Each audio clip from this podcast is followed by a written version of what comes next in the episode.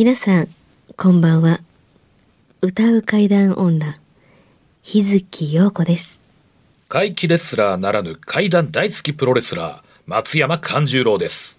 階段を集めて47年怪異収集家の木原博勝ですこの番組は、オカルト番組でも、心霊番組でもありません。怪異収集家である作家の木原博勝さんが、実際に直接取材した実話怪談を語ります。日本で唯一の怪談専門ラジオ番組です木原さんといえばあの今や伝説の実話怪談本、新耳袋シリーズの作者でもおなじみですよね。他にも、うずしお怪談やつくも怪談といったヒットシリーズも出版されてますよね。その木原さんによるこの世のものではない話、もののけの話、不可思議な話といった実話怪談を季節に関係なく毎週聞くことができるなんて、怪談マニアにとっては夢のような話ですよね。夢どころか悪夢よりも素晴らしいことですよ。それでは、あなたが最後まで無事にお聞きできることを祈ってます。怖い水曜日、存分に味わってください。放送は違いますけれども、はい。えー本日収録日は、えー2020年の1月の17日にえーなります、えー関西系の方は特に印象深い日であるとあの思いますけれども、えーこの日今から25年前のこの日、えー5時46分にあの関西地方特に神戸を中心に大きな地震がありました。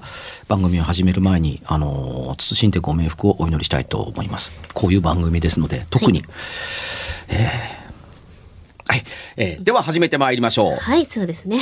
今年我々収録するこの現場では我々が今日目なんですよね。そうなんですそう。よ。うん。えー実は。今年に入って、うん。2020年初収録でございます。初です。はい、よろしくお願いいたします。よろしくお願いします。それにちなんで今回は特別ゲストに来ていただきました。そうなんです。はい。今日のご紹介してください。ゲストはい、あの、紹介したいと思います。今日のゲストは、脚本家で演出家の横澤ジョージさんです。よっ横澤さんはラジオ関西で毎週火曜日夜9時から放送している山口薫、石川敏夫の大人の世界。ね、この番組にもレギュラーゲストで出演されていらっしゃる方です。横澤さんのことをね、知ってるリスナーさんもたくさんいらっしゃるのではないでしょうか。そう、横澤さんは子供の頃から数々の不思議な体験をしていて、大人の世界でもそんな体験を話しておられます。どうせ話すなら、ラジオ関西には日本で唯一のこの怪談専門ラジオ番組があるので、ぜひたっぷりここで話していただきたいとゲストに今回お呼びいたしました。よよろしくお願いしますよろしくお願いいたします。お願います。ようこそ。うん知りませんでした。同じ局で、うちの対抗ラジオ番組があったなんて、みたいな。よそでもあったんですね、こういう、なんか不思議な話をするというコーナーというか、人物がというので、紹介されて驚きました。そうですね、あの、大人の世界っていうことで、あの、まあ、歌手の方と芸能レポーターの方の番組なので、なかなか間を割って、こう、怖い話をしないと芸能ネタになっちゃうとか、あの、歌のネタになっちゃいますので、まあ、そこをちょっと、私、あの、夜9時からっていうことだったので、まあ、少し、あの、自分の体験談を話して、えー僕だけちょっと異質な色を出してるんですけども、で、今日ここに、あの、お招きいただいてありがとうございます。うち一応専門番組で本家なんでよろしくお願いします。はい、よろしくお願いいたします。ああのね、あのもう存分もう、あの、はい。間、結構大変な思いして間入ってると思いますけど、全部それですから、うちはもう。もう、はい。もう自由に話していただいたあの、早速はい伺いたいところですけれども、はい。あの、初対面なので、ここから伺いたいと思います。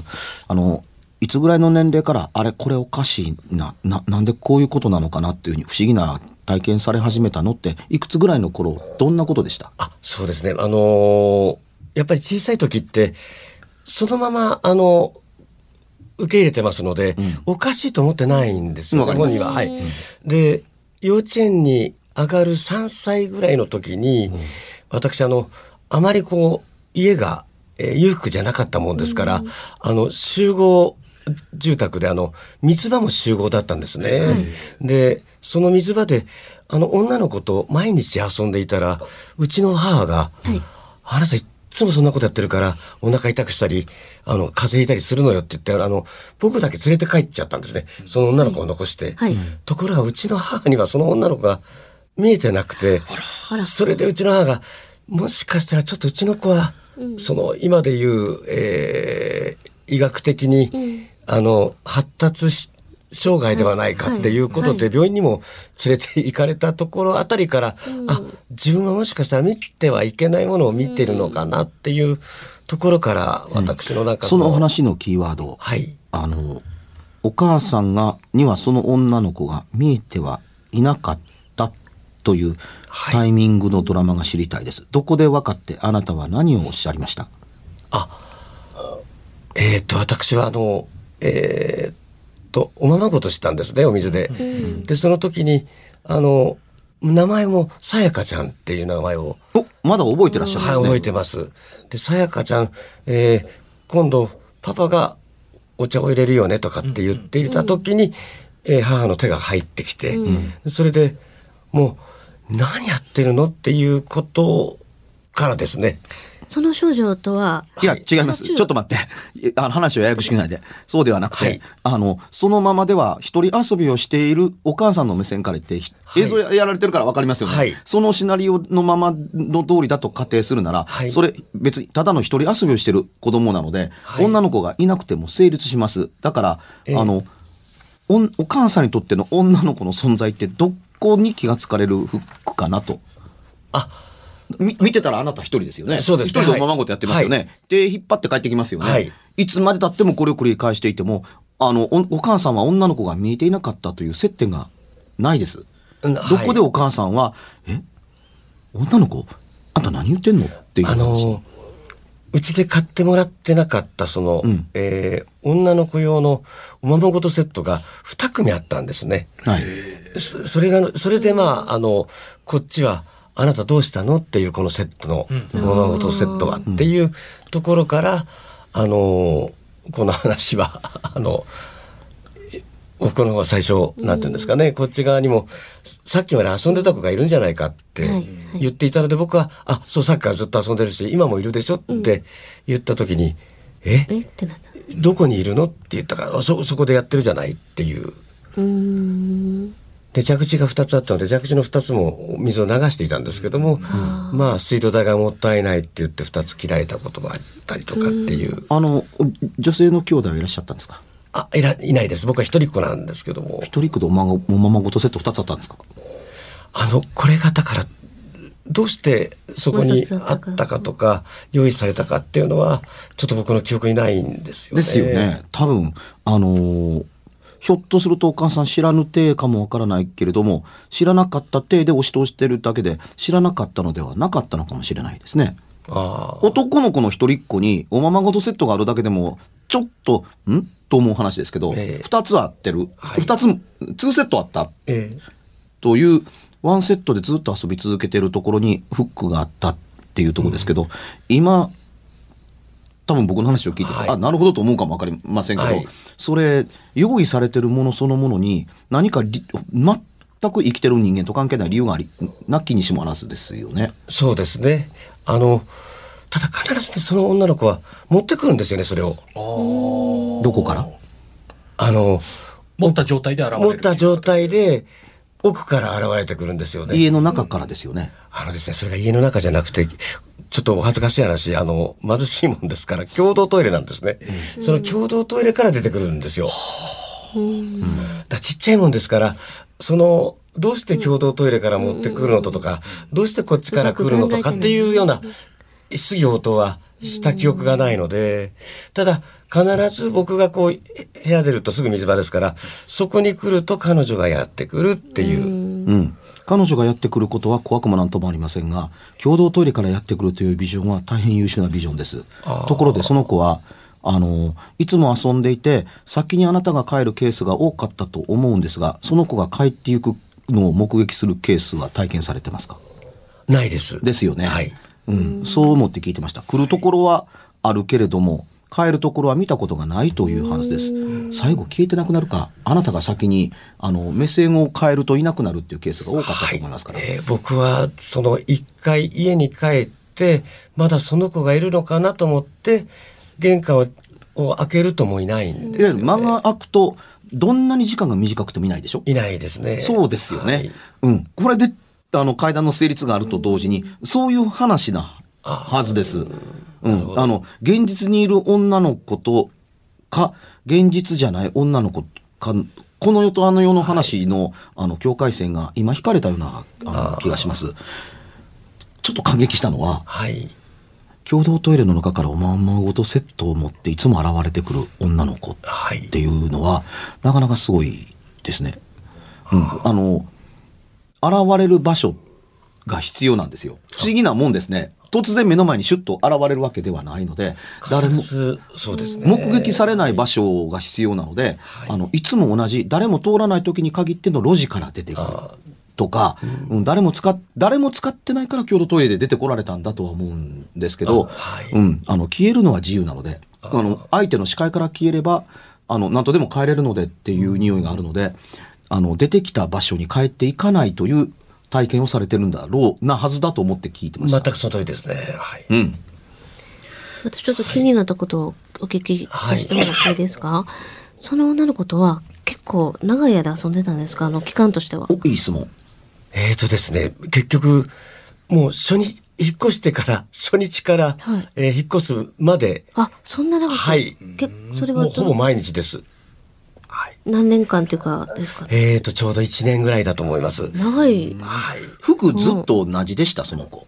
あ、ずっと一緒です。あ、あうん、そうですね。はいそうだ、そうだろうと思って聞いてました。服ずっと同じ。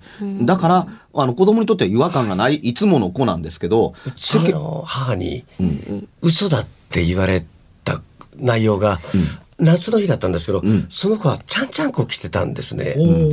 だからそんな暑い時に、あなたの言ってるその洋服設定はおかしいって母に怒られて、まあ、大人の感覚からするとそうなりますよね。ねでもちゃんちゃんこ着てたんだって、ん。まあ3歳の会話ですから、まあそのようなラリーしかできなかったんですけども、その子、裸足じゃなかったですか？足元がすいません、記憶にないんですよね。そうですか。はい。なるほど。なるほどね。で、そういうものを見ていたら、あの、お母さんは、あ、この子、はいちょっと変わっているという認識は持ちますわね。そうですね。あの、変わってるというよりはもう、あの、本当にあの病院に連れて行かれましたので。さんからしたらね、一人しかはい見えてませんもんね。うん。それがきっかけで、あのー親子ともどもに、あのーまず線引きができるとは思えないけれども、あのーこの世ならざるものを、をとしての意識のない何かを体験されたというのがあるので、ここで一旦あれです。あのーおかしなことがあっても、割と受け入れる間口から、あの、付き合うことができるという人間ができた可能性が高いと思うんですけど、次、どのような体験をされたか覚えてます？あの、やがて年齢が上がって。はい。あのー私のあの、祖父の実家が、非常に廊下が長いもんで、えー、2階に上がると、えーまあそれ多分4歳か5歳だと思うんですけども、幼稚園入ってたので、もう次ですね。はい。え明らかに、はい。はい。必ず廊下の奥に、3メートルぐらいの、えー男の方が、こここんなねじ曲がって、要するに体は、本体はその、面にくっついて、あの壁にくっついてるんですけど、顔はこう、天井側からこう覗いてるような感じで、はあ私を見てるので、えーよく、廊下の突き当たりですか？はい廊下の突き当たり廊下の突き当たりだと一応全身見えますよね。はい廊下はいね。で、3メートルだと、日本の家屋の、はいあの、立て付けは3メートルの高さまで、床から天井までありません。はいだから、肩のところで首をクキッと曲げてませんでした？あそうです、そうです。はい男の人はい。これがすっごく怖くてですね。で、また、嫌な作りで、その廊下をドンして、右に曲がるとトイレだったんですね。ところが、夜、その祖父の実家に泊まるとトイレに行けないもんですから、えー、なんかカミングアウトの話ばっかりなんですけど、今度は、あの、おねしょをしてしまうっていう。うん、怖くてね。トイレに行けなくてね。うん。でそういう話を母にまたしますと、はい。また病院に連れてかれるんですね。まあその通りですね。でも、病院に連れてかれることも、あの、怖くてトイレに行けないから、と、あのね、おねしをしましたという話も、ただの、あの、プロセスとしてあって当たり前のことだから、話としのエレメントとしては、すいません。どうでもいいことなんですけど、ええ。あの、普通の状況から言うと、廊下に出た一番奥にはい。3メートルの男が立っていいいて、気になるのが、その、いでたちと年齢層的なものだったりします。まず一番最初に見えるのは、どんな格好してましたか？あれです。あの、真っ白なうん着物です。白装束、はいあの、う和服ですか？和服です。ほんまにじゃあ、あの、お墓の、あ、じゃあ、あの、おかん、か、棺の中に入るか。入るような、あの、はい。ただ、ちょっと着流し風の白なんですよね、今思うと。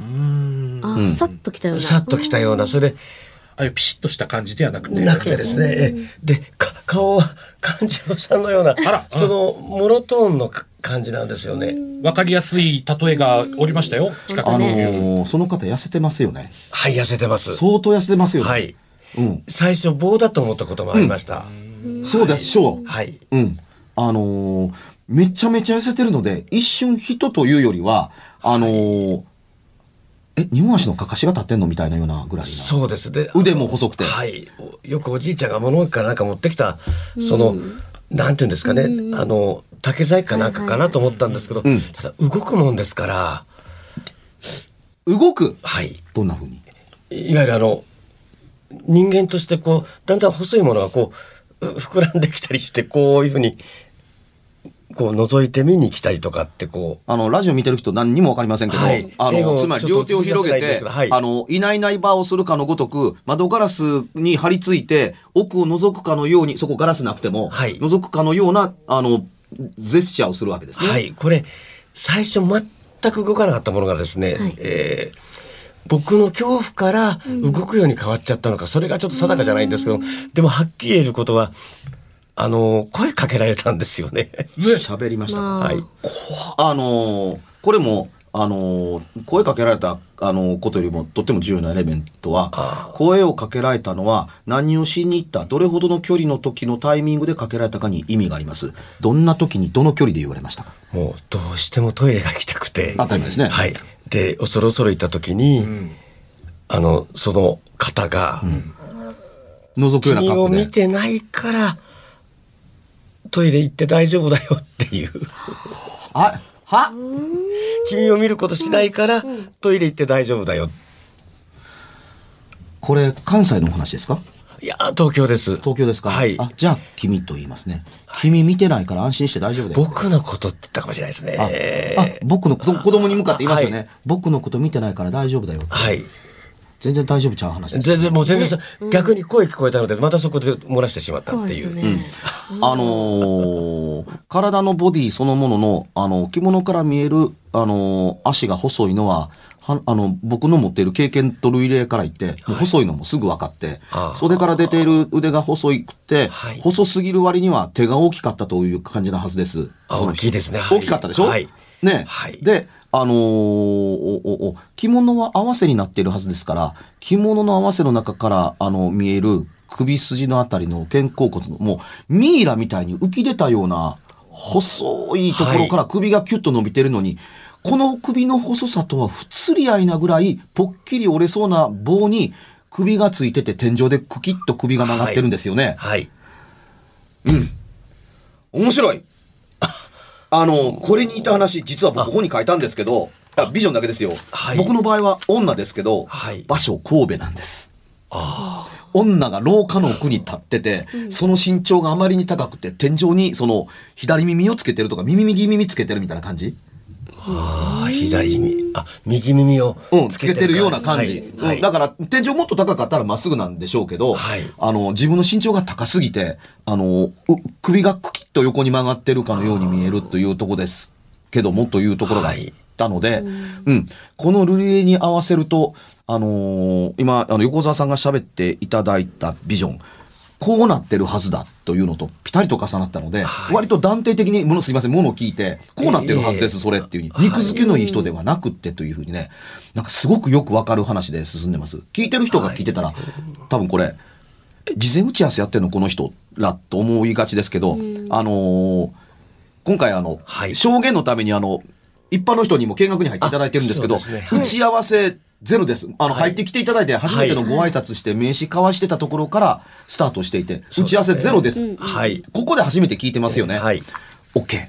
はいここれがちゃんとできてないとあ階段を取材で収通収集している方でないとできひんことやなっていうのと同時に、はいそのモードで今その取材モードであのリスナーさん聞いてうわスリリングやなと思ってるという瞬間ではあったりすると思うんですけど、えらいもん見て育ってますね。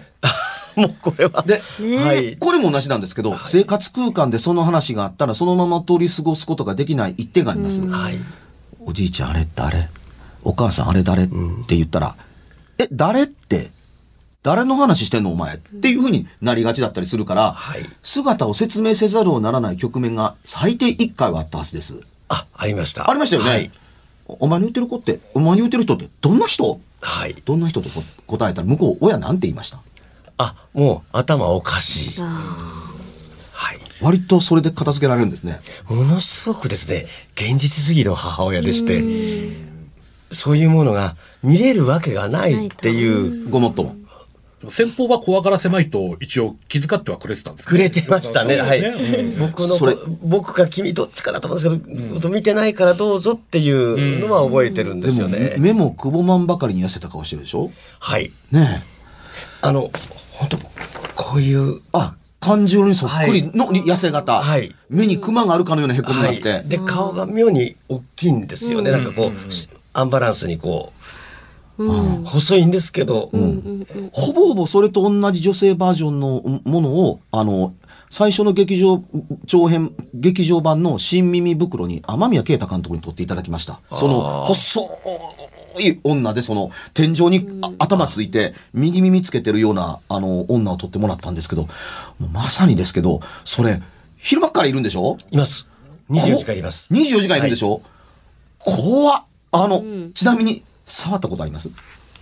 ないですね、まあ怖いもんね。えーやっぱり四六時中立ってるんですか？四六時立ってます。絶対トイレに行けませんよねい。けないですだからあのどうしてもその外付きのトイレに行く間に、どう？えーお漏らしをしないようにっていうのを知恵つけてきました、僕の子供の頃はとても弱虫だったので、そんなものが家の中におったら多分僕は、あの、頭の考え方が、タガが外れておかしな人間になってたと思います。真面目に。そのもう美女に耐えかねて。うんあの、親が出て、真に受けて、出てってくれっていうような、あ、なんや、これ人間やったんやと思ったらまた救われますけど、はいえ、どこにそんなんおんの？あそこにおるやん。立ってるやん。天井に首ついてるやん。痩せてるやんって言って、これ一つ僕がその、救われたのはですね救われたことがある。あの私の、えーおば夫妻が、いやもしかしたら見えてるかもしれないよっていうのを母に言ってくれたんですね。でそのおじとばがあのたまに僕の手を引いてくれて私たちは見えないけどもいるっていうことを信じてるからここかい？っていう、はい、はいそういうことをしていただいたのであの理解する親戚の方がいたので、重ねて聞きます。はい。その時、当然こうなってると思うんですけども、はい。あの、ジョージ、ここかいってやった時に、スッとおばさんの輪の腕は空を切りませんでした。ああ。なんかそんな記憶ありますね。そうですよね。はい。何も、ほら、ないだろ？お前は見えてるのかい、ほら、お前には見えてるかもわからないけど、ほら、ないだろって、空を切って、えーあれ？あのおじちゃんになんで触られへんの？っていうふうに思った記憶があるはずです。あ、そうですね。触れてないです、ね。触れてないから。はだから、ほら、お前にはまだ見えてるかもわからないけど、いないもんだろっていうふうに諭されたはずです。はいだから、いわゆる気にするな。怖がるな、はいこのまんまで生活しなさい。大丈夫だから。襲ってこないからっていう言葉が、あと銃弾爆撃の子に言われて、はいあ、そうなんで、納得せざるを得ない状況を作り込まれたはずです。はい。うん、でも相変わらず怖いから、そんなこと言われたって、ちょっとは救われたけれども、怖いことに変わりがないという人間のままでいざるを得ないという幼少期だったははい。そうですね。こんな人材がまだおったんか。ちなみに、はい。後で番組の後で聞きたいですけど、はい。東京のどこら辺か？あ今ここだけ、お大雑把なとこだけ、はいあ例えばこう練馬区とか、あ、杉並区とか、はい、世田谷の三軒茶屋です。三茶。三茶か。はい。なちょうどるほど。三軒茶屋と下北沢の中間点ぐらいで、やや三軒茶屋寄りに、えー私の祖父の実家がありましたので、あ、今その家ないな。で、下が倉庫になってたんですね。地下？ああ、あの、斜面の下？はい、1階部分があの、ちょうど、あはいデパートというか三軒茶屋に1軒だけ緑屋という、はいえーデパートがありまして、はいそこの、なんていうんですかね、布団の、あの、倉庫で、おじいちゃんは貸してて、だから2階に上がるしかなかったんですね。一間しかなかったもんですから、1階に。で、1階に一間があって、お風呂場があって、はいあとはトイレとか寝るところは2階だったんですね。うん。えーそういう場所でございました。まあ、あのオカルトやと人から言われるかもわからんけれども、滑走悪いなあ言うて、今の話を聞きながら、うん、あの、大体の、あの、ことが、おおむねわかりましたけど、これをラジオで追求するのは、あの、ちょっとし、あの、ラジオの仕事ではないのでというとこだったりしますけども、うん、あの、人となりと、あの、ね、あの経験の凄さと、あの、横澤さん自身が持っているスペックが、なんか、あらかた分かってきました。あありがとうございます。うん。当然そんな幼少期を送ったら次待ち受けてるのは、あのー小学校時代やねんけね、れどもねもっとはっき。りね。はい。いや、ここまでだけでも十分すごくないですか、かんちゃん。ちょっとあの、だんだん年齢が上がるにつれてね、感性もまた備わってきますしね。その通り。うん、大変ですよ、これは。またここから先。うん。この続き、もう一回出てきて、いっていただいていいですか、ぜひぜひ収録番組でやらせない言い方してますけど。お邪魔じゃなければ。いや、もちろん。お待ちしてます。ありがとうございます。告知だけしちゃいましょう。はい。はい。はい。えー私ですね、今、あのーえー東京と徳島の、えー FM 局で、あの、阿波踊りを、徳島の阿波踊りを舞台にしたドラマを書いてありまして、おー。えーそれが、あの、えー東京の放送の場合は、レインボータウン FM というところで、えー日曜日、えー正午12時から30分間、えービザンの風を青の踊りに吹けというタイトルで、えー毎週やっておりますので、お聞きください。で、再放送の形で、えー火曜日の夜9時から、あの、FM ビザンの方で、えー本場徳島の方で、あの、再放送しております。よろしくお願いいたします。徳島あの上登ったところにある美山、眉の山のとこですね。はい、そうです。はい。東京はあれですね、木場にあるとこですかあね。、よくご存知で、はい、そうです。あ、みんなチェックしていただきたいですね。いいですねぜひともぜひとも。うん。はい。はい。えー松山勘十郎はですね、えー松山勘十郎で検索していただきますと、ツイッターやブログ等々出てきますので、そちらでいつ、どこに行ったら会えるかとか、ぜひチェックしてみてください。この声だけじゃなく、ぜひ生で動いてる松山勘十郎に会いに来てください。よろしくお願いします。えー、日月陽子はひらがなでつに点々の日月陽子です。歌はもちろん、えー、3月からまた舞台がありますので、チェックしてください。えー私の方は、えー1月の31日いい22時から、えーニコニコ生放送、九段ちゃんの暗殺計画、カッコ仮の、なんか30何回目かなんかわからないですけども、いつもレギュラー番組で、えーやろうと思っていますので、えーぜひとも31日の10時から、あのーご覧になってください。番組では1回216円でダウンロードできる別冊怪談ラジオを販売しております。ちょっと普通の地上波のラジオでは放送できない僕の体験を、あの語っています。二度と本の形でまとめるつもりのない話が入っていますので、ぜひお聞きになってくださればと。どうやったら帰るの？詳しくは、ラジオ関西の怪談ラジオのホームページをご覧になって、ぜひともお買い求めいただければと思います。今夜はいかがでしたでしょうか？何もなければいいんですが。え？ちょっと、あなたの城、誰ですか？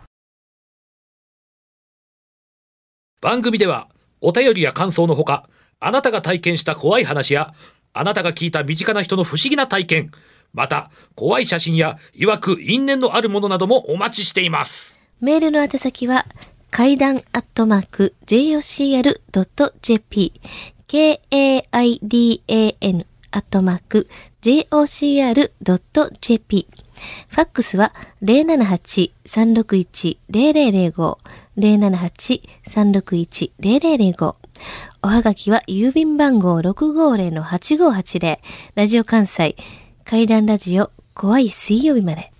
ぜひ、本物の怖い話を私に教えてください。